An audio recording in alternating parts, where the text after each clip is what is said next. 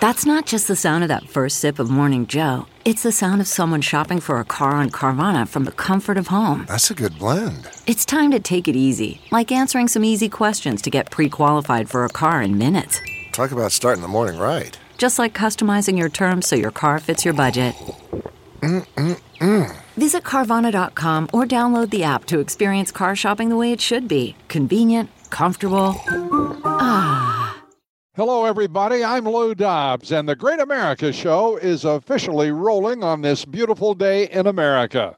Welcome to the show. Delighted to have you with us. The Radical Dems are having some fun now, just like they have for the past six years. FBI investigations, special counsel investigations, two presidential impeachments, and years and years of wasted time with phony charges against President Trump, one hoax after another and we learned one thing for sure. It doesn't matter how many times the Marxist Dems lie and try to frame people, including President Trump and his national security advisor, General Michael Flynn. It just doesn't matter at all, so long as the FBI and the Justice Department pretend it's all real and keep straight faces whenever they're in front of cameras lying, lying to Congress, lying on TV, or wherever. And here we go again. The so called January 6th Committee. Solemn proceedings, serious business, or so they say, so they pretend. So let's see what they're not saying. They're not saying why Pelosi and the gang refused President Trump's recommendation to bring in as many as 20,000 troops, the National Guard, to protect the demonstrators and to keep order on Capitol Hill. Why did she disband the social media intel group in the Capitol Police Department that monitored tweets and posts and messages on social media? A group that kept track of kooks and crazies, and they would have at least been an early warning operation for the police on January 6. Instead, she got rid of them. Why weren't the Capitol Police ready for the big demonstrations that day? Why weren't they prepared to secure the Capitol? Why? Why didn't they have police reserves ready in case there was any kind of incident? Where were the backups to the police officers around the Capitol? No one is even asking the questions, let alone getting answers from the radical Dems. I'm sure those questions won't be answered anytime soon, but they should be. And no one is insisting the Marxist Dem leaders of the Democrats answer those questions. And until we get those answers, there's nothing, nothing the Dems have to say that means a thing, certainly to me. That's my opinion. And all they're trying to do, in fact, is distract the public from the Biden disaster, the economy, runaway inflation, skyrocketing prices of gasoline, soaring interest rates and markets in turmoil. It's all the Biden economy the Biden disasters, Afghanistan, energy prices, wide open borders, millions of illegals pouring into the country while Vladimir Putin is seizing more Ukrainian territory without penalty. And President Xi threatens all of the Indo Pacific region and the United States as well. While we have a commander in chief who is so weak, so obviously impaired, and a White House national security team that is simply inept and woefully untalented. That's a lot to overcome.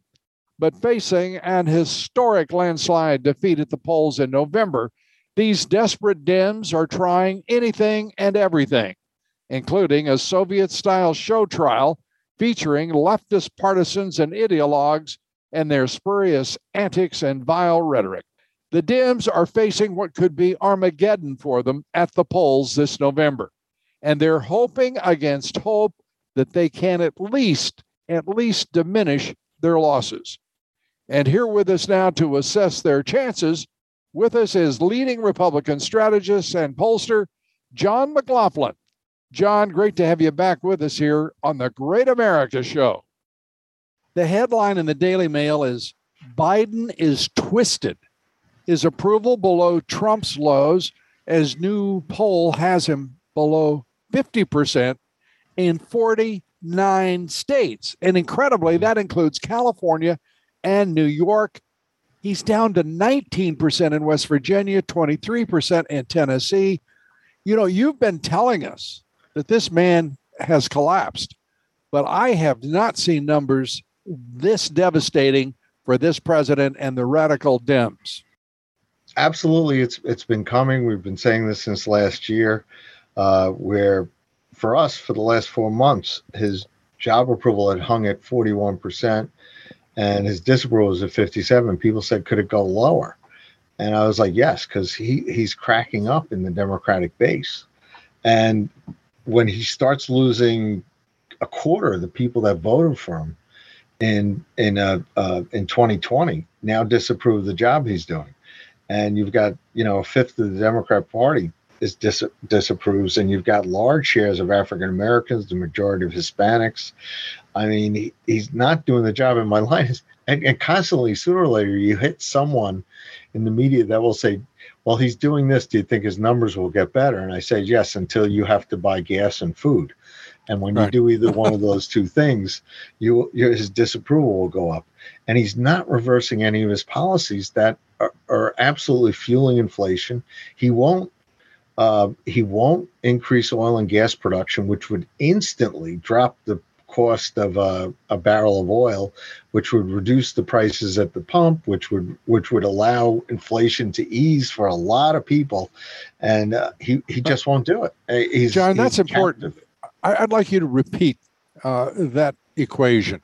Uh, mm-hmm. that's available to the president right now, uh, if you wouldn't mind, because everybody needs to hear this. Right. All he would have to do is increase the price of oil, or not price, production of oil and gas that would lower the price that we pay at the pump because you'd have more supply. It's it's simple supply and demand. I mean, you know, certainly he is decreasing the value of the dollar because of inflation, but on the which is what you use to buy oil. But just increasing production to where Donald Trump had it as president would lower the price of gas dramatically. So instead of paying $117 a barrel, barrel of oil, uh, it might go down to 60 or $50 like when Trump was president, right. which would cut the price of gas in half, really reduce inflation for the country. But he's an ideologue. He's captive by the, the climate change, you know, woke greenies that won't let him do it because they, they, they'd rather punish the American middle class and working class uh, for some ideological purpose than actually help people. And we're seeing it in, in our polls all the time. By the way, I'm, I'm doing polls for campaigns where we ask a simple question Are you, are you, you know, has inflation impacted you? And roughly a quarter of the voters say no. But a quarter of the voters, to maybe 30% in most places, are telling us they are struggling to pay for basic things. And another roughly 40% are telling us that they've made significant changes, but they're not struggling, but they're cutting back on vacations, they're cutting back on purchases. Right. The, the, children may have to go to a state school rather than a private school, you know, private university. I mean, so two thirds of the American public is making significant changes, but the scary part is the quarter that says they can't afford basic necessities like food, like electricity, gas, um, like they, uh, uh, their own, you know, rent I mean, housing has gone up. So, uh, you know, this is this is really bad for the president and for the Democrats because the voters, as you've seen in the primaries this year, and the 13 states have primaries so far, the the Republican turnout in the primaries is up 38 percent, while the Democrat turnout is not up. Yeah. So people are coming in to nominate Republicans to beat these Democrats, and uh, we're seeing it. By the way, if I may, I'll talk about a survey of that we just got back uh, yesterday, the May survey of 500 small business employers that we conducted, that we our firm conducted with Scott Rasmussen for the Job Creators Network. It's their small business uh, index Let quotient. Me, we'll take that up in just a minute, but I, I want to yeah. get to something too uh, in what you're saying, which is again very important. Uh, the the impact of inflation. We're hearing various polls that are, are, are quantifying uh, this pain for so many of our fellow citizens, our, our working men and women and their families, the middle class. But the people who are not getting any any real attention uh, by either economists or by the corporatist media are retired Americans, mm-hmm. older Americans who are living on fixed incomes, who are living uh, really uh, from uh, you know one paycheck to the next, uh, and trying desperately to find some way to generate income. We know that people are deferring retirement because of the impact of inflation. Many are coming out of retirement to find work because of the pressure. People are not paying a lot of attention in the corporate media, John, to the plight of these tens of millions of Americans who are retired and right now just simply cannon fodder uh, in this battle that the administration says it will wage against inflation. Absolutely true. And it's affecting seniors and those who are retired on a fixed income. And most of them, a lot of them don't have savings, these working class voters, these older voters. And, you know, those with savings, they, their, their 401ks are now going down. Yeah. I mean, significantly. So the ones without savings, you know, I'm sure you got a, a, an increase in your Social Security, but the prices are beyond the increases. However, it's not just seniors and those who are retired on fixed incomes. It's also where where it spikes up is among younger voters. I mean, they can't. Those that went to college are coming out of college, and they're finding they're taking jobs that can't keep up with the costs that they have to deal with. In terms of, most of them will have to buy a car, commute to work. Um, the prices are going up a lot of them are finding that you know they're they're finding that they thought they got a good job, but their housing they can't afford the apartments, they can't afford they can't afford to buy a home, let alone the house. The cost of housing is way up, and uh, um, so so you have.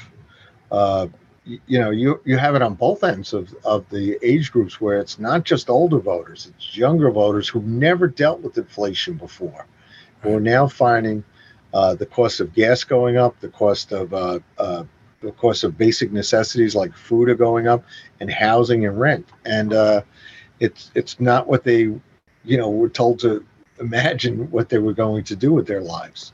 So no, it's I, it's it's a serious problem. A, a, very serious problem.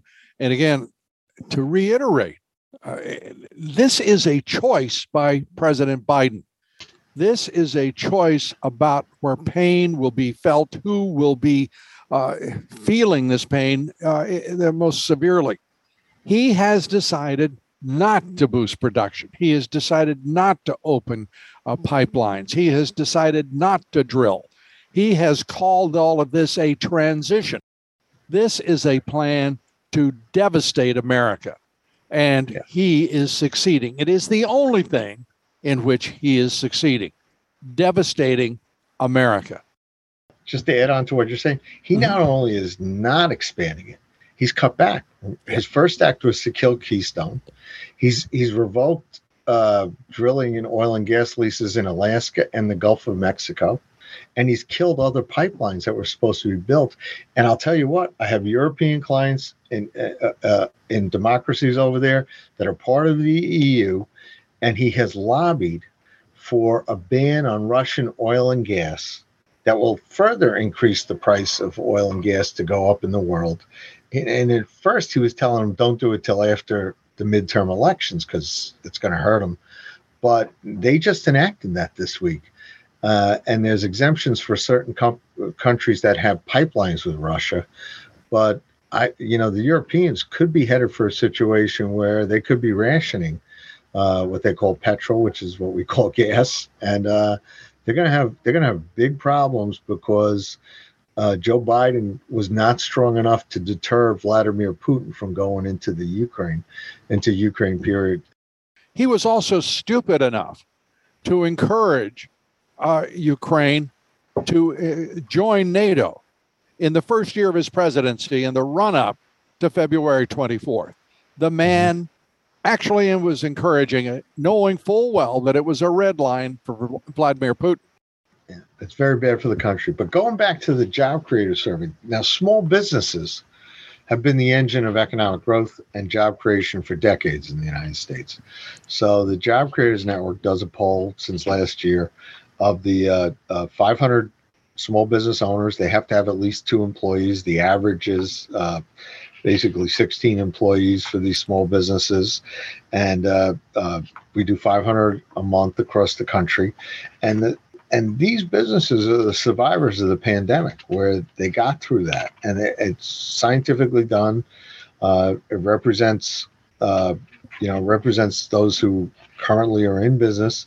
And what's scary is only 25% of those these small business owners uh, uh, they expect to break even. Another seven percent are losing money. They're they're saying that uh, um, twenty uh, percent of them may never fully recover from the pandemic. Mm. Uh, when they asked about, would you say the United States economy is getting better, staying the same, or getting worse? Fifty-six percent say worse. Only twenty-four percent said better. These are people who are in business every day, helping our economy. I mean, generating the American economy. Um, it's the backbone of the economy. It really yeah. is how would you rate the business climate and conditions for small businesses like yours in the United States today? 63% say only fair or poor. Uh, only 37% say excellent or good. Um, and, uh, uh, you know, high inflation, high prices, when you give them a choice of two top issues, it's 41% of all the answers. And, uh, uh, you know, you have gas prices, 23%, supply chain disruptions, 15%. Uh, you know, the Biden's plan to increase taxes, they think 59% will hurt their business. When you ask them about, uh, do you think the Biden administration is doing enough to combat inflation? 73% say no. Do you think the Biden administration is doing enough to help supply chain problems? 71% say no. A supply chain problems having a negative impact on your business? 61% say no. And do you support or oppose increasing domestic oil and natural gas production? Uh, 76 to 15 they support. So they get it. They understand what has to be done. Um, and uh, uh, the biden administration just seems to be doing the opposite. So you know if, if we've seen it in the voter surveys where last month when we asked you know if they thought the american economy was getting better or worse uh, they told us that it was it was getting worse 67 to 25 among all voters so uh, uh, I think the Democrats are just doubling down on failure headed into the November election. They are, and this is one of the things I, I, I think we need to take up. As inept, uh, as uh, terrible as this administration is, they can't have such pervasive, complete stupidity that there isn't someone's there saying to the president, if we don't want, if we want to avoid uh, a wave election, a tsunami election, uh, in which the Republicans have a landslide for both the House and the Senate, we have got to bring down prices for food, for energy, uh, for the cost of living in this country. And we've got to do it now and dramatically, even if it means you walking out there and saying you were an idiot and you've got to open up the pipelines and you've got to get the petrochemical industry in this country roaring again. That's not happening. And the only reason I can think that it's not happening is these Republicans uh, are, are sort of staring at it and watching it while the Democrats in the back rooms of the White House, and I'm going to mention Susan Rice, the head of the Domestic uh, Policy Council, are preparing something special for us once again, as they did in 2020, but this time using federal money. What do you think? Um, I I absolutely believe. I mean, what's worse is I've heard I've heard and you've seen stories. I've heard uh, discussions about the Democrats are talking about putting price controls on oil and gas in the country. Yeah. Which would require what the EU is considering, where you go back to, okay, you're going to have to set your thermostats in the summer when it's hot. You won't be able to have it, uh, air conditioning at a certain temperature. In the winter when it's cold, you won't be able to have home uh, home heating at, at a temperature where you feel warm. But the worst is when they say, you know, that, you know, you'll go back to gas that where you'll have to buy it on odd and even days mm-hmm. where you you won't be i mean in certain parts of europe they ration gas to like in poland they were purchasing uh, only 10 gallons of, of, of, gas so they go by liters but in fact it was like 10 gallons of gas they could buy per visit to a gas station because poland was being cut off by russia Right. And uh, um, so now you're you're thinking they might do this for the United States, and they do that. You're going to see that Biden job approval go through the floor, because uh, Uh, the, you know, there's no reason for this. It's it's you know, the United States is basically natural gas. I mean, in New York State, they're cutting off all new ga- natural gas hookups. I mean, they're crazy because the working people in New York who try to can't afford to rent these apartments are now going to be forced to pay higher electric rates for utilities, and uh, um, you know, and it's an and it's an ideologically driven extremist thing where, you know, I, I full disclosure, I work for Lee Zeldin, who's running for governor in New York. Sure. Against Kathy Hochul, but this is what Hochul and Democrats are talking about doing, and it's as you know that's why Lee Zeldin, the last general election poll we had, he was in a dead heat with Kathy Hochul. There's been other polls that he's in a dead heat, and she's afraid of losing to him because it's not just crime, it's not just high taxes, but it's also this kind of foolishness where in Pennsylvania they can drill for oil and gas, but in the southern tier of New York, where they have plenty of it, they're not allowed to. And uh, you know, so New Yorkers are paying a penalty paying a penalty, and the country is paying a, uh, a penalty at large because we have uh, Kathy Hochul's uh, in various other states as well. We have California to match New York, stupidity for stupidity after stupidity, uh, and deceit after deceit. There is no way in the world that this transition that Biden is uh, articulating could come to pass without any a, wrenching pain in the economy, dislocations of all sorts as they try to accelerate toward a an electrical nirvana. Without understanding all of that electricity is being generated right now not all of it but most of it through fossil fuels yeah. Uh, and and the madness goes on and on, and the left is so captured by their own delusions and their lies that they're perpetuating this uh, this ignorance in, in the form of public policy. It's it's going to be a disaster, whether it's a disaster this year or right after the elections. It will be a disaster. It'd be interesting to see how they blame the blackouts they're going to have this year on Trump. So. Well, they, like, yeah, and we know they will try, right? But they will have. In California, I, I saw a report today. It's like saw the pictures of the gas station. They're charging eight dollars a gallon for gas. Yeah, yeah. And the, and middle class is leaving that state. And you know, New York City. By the way, there was a report out today in New York that in New York City, uh, um, over three hundred thousand people left. One in three were out of Manhattan, and they've gone to the suburbs in New Jersey because they can't afford to live in Manhattan. They can't afford to live in Brooklyn and Queens, which is, you know, you know, the people that are stuck there in California, New York, these other, you know, liberal bastions. They, they become the working class people, uh, and they're going to end up driving, you know, Hispanic and African American votes to the Republicans. So, you know, that's great.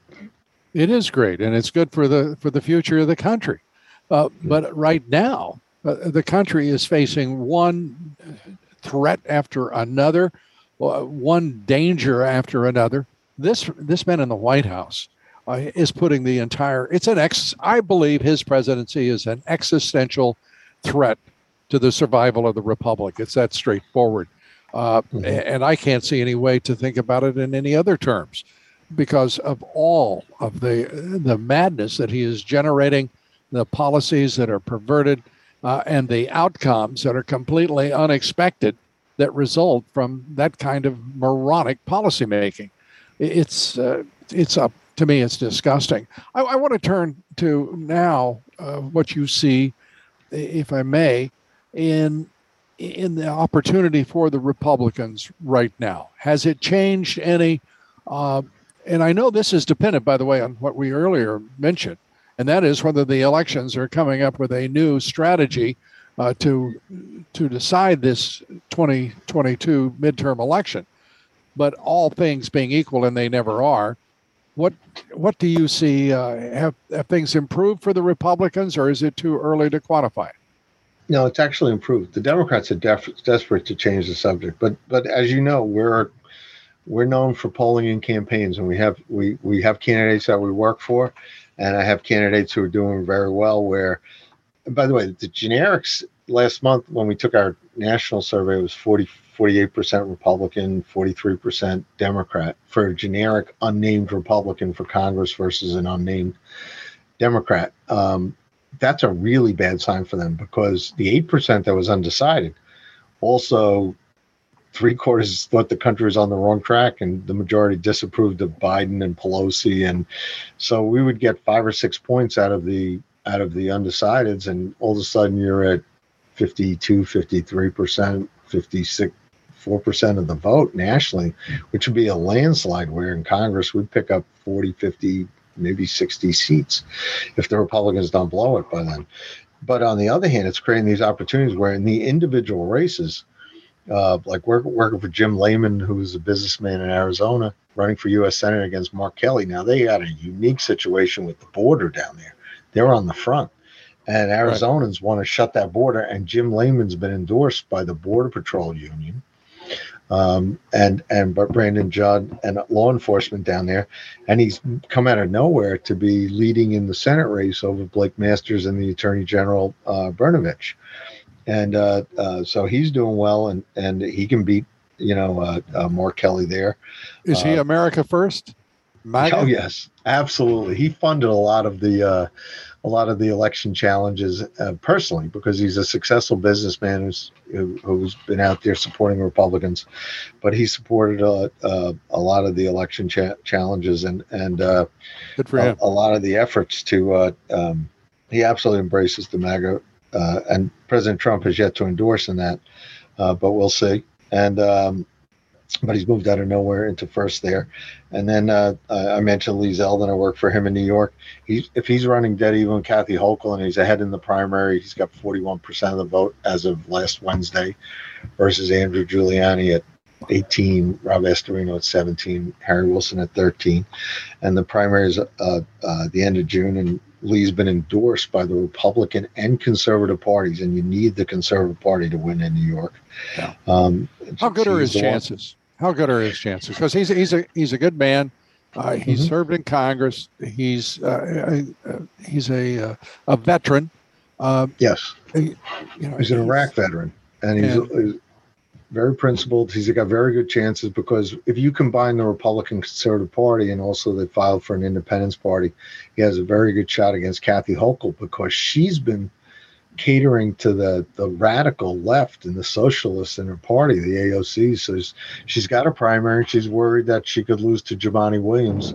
So she has refused to repeal cashless bail. She's refused to fire Alvin Bragg, the DA in Manhattan, who doesn't enforce the law um, and and she's she's basically enacting all these radical policies. She's gone where, left. I mean, she's yeah, gone left. When she was a congresswoman, she had an A rating from the NRA, and today she, you know, she wants to ban guns for legal gun owners in New York, but she doesn't want to take the guns out of the criminals' hands and put them in jail. I mean, there's no penalties for like com- committing a crime, and uh, it's sad. But in that tragic Buffalo shooting, the uh, the uh, the shooter had threatened to shoot up a, his school where he lived, and nobody put this guy away. I mean, he should he needed mental health help, and nobody took care of it. And she's not looking into that. So uh, you know, uh, they want so, they want to take guns. They don't want to they don't want to deal with the real issue here. And the real yeah. issue, folks, is mental illness and how we're dealing with it. Our public schools are a joke when it comes to security, and that has to be fixed. That's yeah. on the school districts, it's on the public schools themselves. There is no excuse to send $50 billion to Ukraine and not spend money to harden security at every school in the country. It is just that simple. And we should be spending a significant amount of money on our young people who, for whatever reason, this young man in, uh, in Texas, he had two parents who were convicted felons. His grandfather was a convicted felon. The, he had a history of mental illness, uh, and the school did nothing. The teachers did nothing. His family did nothing. It's outrageous. And we've got to do better than that for young people and for our society. Absolutely. Absolutely. But because of that, you've got situation, you know, uh, you've got situations where the Republicans, I'm working for uh, Bob Stefanowski in Connecticut for governor against Lamont. Mm-hmm. He's in a dead heat. They're in a dead heat for governor, according to our, our, our internal polls. Wow. And, uh, uh, you know, if all of a sudden you start winning races in New York and Connecticut, um, you're going to have this red wave across the country where, um, you know, it's it's for the Democrats like I don't work for him, but Adam Laxalt's ahead in Nevada in polls I've seen. Maggie Hass- Hassan in, in New Hampshire, the senator up there, she's under 50 and you know the primary is not until later, but she could lose. And then you've got um, Herschel Walker won his primary decisively against Ralph Warnock in uh, what was it? against 60, Ralph Warnock. What was it, sixty five percent or something? Yeah, he got even more. And with the Republican primary, now he'll face Ralph Warnock, who's really radical in Georgia, and uh, you know if Herschel Walker gets, you know, he'll get over seventy percent of the of the white vote but then when he takes 15 20% of the african american vote he'll, he'll win decisively. And and he's you know he he's doing very well because it's you know they're trying to say oh he needs to bone up on this and all that kind of stuff. No there's a big difference between voting. Warnock may know the ins and outs of government but herschel walker is going to vote right and Warnock votes wrong. So, uh, uh, and so by the way, got, I don't believe for a moment that Warnock knows anything about government.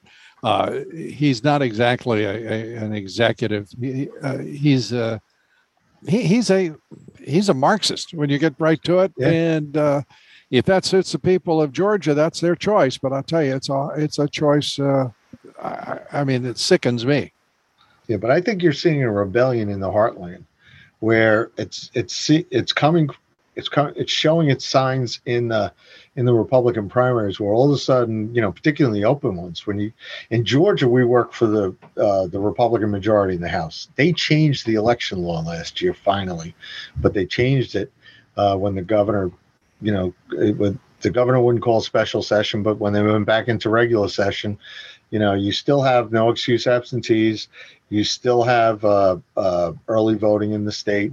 Florida no one was denied their civil rights, but you also have secure drop boxes that that are being watched, and you can't have ballot harvesting anymore. And everybody, when they vote, whether it's absentee or in person, you need to have voter ID. So what do you have down there? You have record turnouts, and the Republicans winning. And Herschel Walker won big and uh, uh, the turnout was up significantly over uh, you know four years ago. So you're seeing this around the country where independents are coming into Republican primaries where they can to support Republican candidates. You're seeing registered Republicans come out at record levels, and the Democrats there's no excitement there, and they're going left. I mean, Connor Lamb, who was a moderate in Pennsylvania. Uh, for Senate got crushed two to one by Fetterman, who's a socialist. So the Democrats are doubling down on their socialist left wing. And like I mentioned, Kathy Hochul, when she was in Congress, she had an A rating for the NRA. I was like, she's, it, she, she, can't run faster. For, I think I think the word that President Obama used uh, talking to Medvedev, the then president of uh, of uh, Russia, uh, was he can be more flexible after the election. Um, I, I, love that flexibility in, in politicians, don't you? I, yeah, I just, they don't they don't mean it. Warnock, well, of course, they don't mean it. Mark Kelly, Mark Kelly will be for an open border. I mean, Warnock's for an open border. I mean, the, I mean, New York City, they want to have eight hundred thousand non-citizens vote. How does Mark I mean, Kelly get elected in a border state? How? He, he, he's by the way, he's trying to say that they shouldn't back up on Title 42, which is like the COVID protection, yeah. but he, he can't he can't run away from that issue and because you got crime you got you got drugs coming in you got people being threatened i mean it's just it's it's a i mean it's a security issue for the united states and and he's failed. And uh you know so you got somebody like Jim Lamon who you know was airborne army airborne in the in the 80s where he defended the country. And that you know since then he's he totally sides with the uh, border patrol and to and he wants that border closed the wall built and he wants uh, he wants us to be secure again. And and uh, anybody who does not want our borders secure and our people safe uh, and drugs stopped and sex trafficking ended human smuggling ended you know they're not americans they're damn fools and uh, we don't need to, we don't need that view We've got it permeating every part of the White House, the, and Congress and the Senate. This is sickening for me to watch, and for every American who cares about this country. It is just sickening. I want to ask you, Mike Lindell. We were talking about mm-hmm. trying to get uh, these elections secure. Mike Lindell, who's working hard, as you know, to get rid of electronic voting, to to replace uh, what we're doing with paper ballots. And by the way, he's got some great reasoning in it, and I think uh, I think what he's saying is right. Um, and I think we should have people right now working to get to where he's where he's speaking. Uh, but in Alabama and Georgia, he says he has proof that the the Democrats use the same tactics again in the primaries there uh, and cheated. Uh, and what do you think? Well, I think in, in Georgia, they uh, I I'd, I'd be surprised in Georgia because nobody was complaining, you know, about their civil rights being denied, and you had a record turnout, and it was and it was heavily on the Republican side. The only one who was complaining was Stacey Abrams said she don't you know Georgia was a bad place to live, but she has multiple homes there now, so she's getting ready to run for governor again. But um, but as far as as far as the last election, absolutely those those you had over three hundred thousand uh, Dropbox votes that were cast that you had no chain of custody records for, that Mark Zuckerberg provided the grants and paid for the, you know, uh, paid for them to be delivered. I mean, What's to stop Mark Zuckerberg from doing it all over again? Oh, by the way, they are. They are moving to other nonprofits and away from the ones he used last time. And yeah. Marc Elias is, is outlining it. And the Republicans were asleep at the switch. Like, fortunately, certain Republicans, like Ken Paxton, who who won his runoff in Texas, right? He defended the law as the Attorney General. The laws in Texas for for honest voting. North Carolina, they fought the changes, and and President Trump won that. Texas President Trump won. Florida, they have you know ballot watchers on the drop boxes and they monitor everybody can track their vote because they were embarrassed in 2000 and they fixed the laws and they improved the laws so that you have ballot integrity even in new york state the conservative party we won i was working for them we won uh, three ballot propositions in November in a two to one election turnout for the Democrats, where they still had their 50% statewide. You had over 3 million votes. It was the same day as the mayor's race in New York City. And guess what New Yorkers voted for? They voted against the redistricting commission uh, that was going to be partisan with the Democrats. In Prop 1, 56 to 44, we won. They were going to count illegals in uh, counting the and just you know deciding the new districts. Proposition three was same day voter registration in a state that does not allow their inspectors to ask for voter ID. We won that 58 to 42. And in a state in a state that what uh, they don't New York does not allow the election inspectors to ask for voter identification. All they do amazing? is verify your signature. The little old ladies are very nice people, nice gentlemen. They they work the election polls, and all they have all you have to do is sign, and they look at it and say, "Oh, I guess it's you." That's very sweet. and it's like, but the Democrats wanted same day voter registration. The last time you had stuff like that, you had you, or even they never had it legal, but you, we've had felons go around registered, like 200 felons registered thousands of times in the Bronx the, during a primary. Well, the Marxist like, Dem leadership of the Democratic Party, they're driving they, that. Yeah, and they wanted same day absentee ballots. uh, not absentee, not same day absentee, no excuse absentees. Right. So you could go to a portal, apply for a ballot, so they could do ballot harvesting. And the voters in New York voted that down. 56 to 44 because of the conservative party stood up to them which allowed us to win the redistricting case this year that the republicans and the conservative party sought. And instead of being cut from 27 you know eight republicans to four out of the 27 now we only got 26 we lost a seat because we lose population there's 12 competitive congressional races in new york more so than any state. Plus, they had to redraw the state Senate lines because of Democrat partisan gerrymandering. So, if Republicans fight, we win. But, you know, the Democrats laid out, David Plouffe, who was Obama's campaign manager, laid this out in 2020. He had, he had a book that he published in March before the pandemic where he says the Citizen's Guide to Defeat Donald Trump. They were going to register more Hillary Clinton type of voters in a handful of counties that decided the swing states, and then they were going to make it easier for people to vote, which they did on these drop boxes and ballot harvesting. And well, if people a, don't have the sense to get rid of drop boxes and, mm-hmm. and uh, if, and just clean this thing up, By the way, it's not going to happen because of anything the Republican Party does. I will say it again. Ronna McDaniel and the NRC are useless. Uh, they're not even very good fundraisers, truth be told. Uh, but they sure as hell don't know anything about politics and can't play at a level, uh, anything approaching the level that the Democrats, uh, the Democratic National Committee, uh, and their and their law firms play at. Do you Yeah. disagree? I don't. I, I have. Unfortunately, I have to agree because uh, a lot of the conservative uh, nonprofits have to, had to go into this space because, I mean, there's two complaints should have been filed by the RNC. One is they should have filed a complaint against Mark Zuckerberg for the 400 million he spent with the IRS. It was tax exempt money. He didn't Right. pay taxes on that money. He had a C3 nonprofit. He got a tax deduction for that money to undermine President Trump Sure. and nobody's filed a complaint with the IRS that that was partisan money and basically it was it was funding a partisan effort it should not be tax exempt second thing was there should have been an fec complaint because uh, uh, what they did was was highly partisan.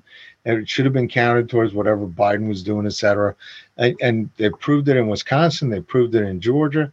I mean the drop boxes are all in democrat areas that they had. And they're coming back and they're trying to do it again in georgia because they now have secure drop boxes in a government building that, that are being watched that you can only put in one ballot, not hundreds of ballots by the same people. Um, in Georgia, the, the Democrats are suing to get the drop boxes out of the government offices because they say it's hard for handicapped people to get to the drop box. Sure. I mean, all these government buildings are mandated to have handicap Access. access. Yep. So it's like it's and the just- list go, i mean it just goes on and on uh, and it's one thing to vote republican it may be another thing to have the strength to be a republican with this kind of leadership in, in the rnc i you know i think ronna mcdaniel is an extremely nice person. I think she's a RINO. I think she's indifferent. And i think she isn't enough of a fighter to amount to much. And it's time for real leadership. And this president made a huge mistake when he permitted her to stay as the chair of the RNC, and he will chew me good for that. Uh, but uh, you know what? So be it. I mean, that's the truth, and that's a fact, and the country depends on getting rid of these RINOs. I mean, the Republican Party can't stomach much more of this nonsense. we just have to we just have to fight harder i mean this is like those of us i grew up in new york and it's like if you tell me the democrats don't cheat in elections i'm like you got to be kidding me it's like so so it's one of those things where it's one of those things where my my my friend pat caddell the late great pollster uh, who worked for president trump and also years ago worked for jimmy carter he had a saying he said the uh, the democrats are the crooked party and the republicans are the stupid party and we need Yep. to we need to And- stop stupid right now I, I want to just close with a very, uh, I, I just a, a really bright note, if I may. Uh, you may not have heard this, but President Biden has acknowledged some responsibility in the White House uh, for runaway inflation and for the mistakes that have been made. And uh, he's very upset, of course, about being corrected all the time. But uh, you'll be pleased to know that the president is actually now blaming his staff for high inflation. 40 year high inflation. He's now landed on his own his own staff in the White House. And by the way, you know, he's right. He he could be more right by starting with the very top though at the White House, but he he for some reason gave himself a bit of a pass. But I thought you would be uh, mightily encouraged as with our audience to learn that Biden finally taking some form of responsibility for runaway hyperinflation. You get the last word here, John McLaughlin, as usual. Well, the untold story is that they don't balance the budget anymore. And in his first year in office, he raised the national debt from 21 trillion dollars to 30 trillion. And so every American has to now pay more of that in taxes over over the time. And the budget he put in over time raises our national debt to 45 trillion. Th- This money doesn't exist. So the dollar is going to continue to sink. Our standard of living is going to continue to sink, and the dollar may not be the the international currency because of Joe Biden, because China or cryptocurrency or the Russian ruble, maybe more. I mean, the damage he is doing, putting every listener on this on this podcast and every American on the hook for this increased national debt is ridiculous. And until he stops that and goes back to a balanced budget, which he can't because they're spending too much. Yeah, that's that's not uh, in the cards. It, it's not going to end. And it, and the only way we're going to change it is to is to vote them out in December or November, pardon me, November in November, and then in December, we've got to start coming up with the plans to uh, restore fiscal discipline and yeah. basically protect American standard of living in the dollar. And you know, you there's know. only one leader who could do that too. Boy, number 47 has a ring to it, doesn't it? It certainly does, and uh, the buyer's remorse is growing. But anyway, I do want to thank you, John McLaughlin, for being with us. Appreciate it as always. A fascinating talk. Thanks so much, John. God bless you. Appreciate it. Lou, thank you, and thanks for thanks for getting the truth out.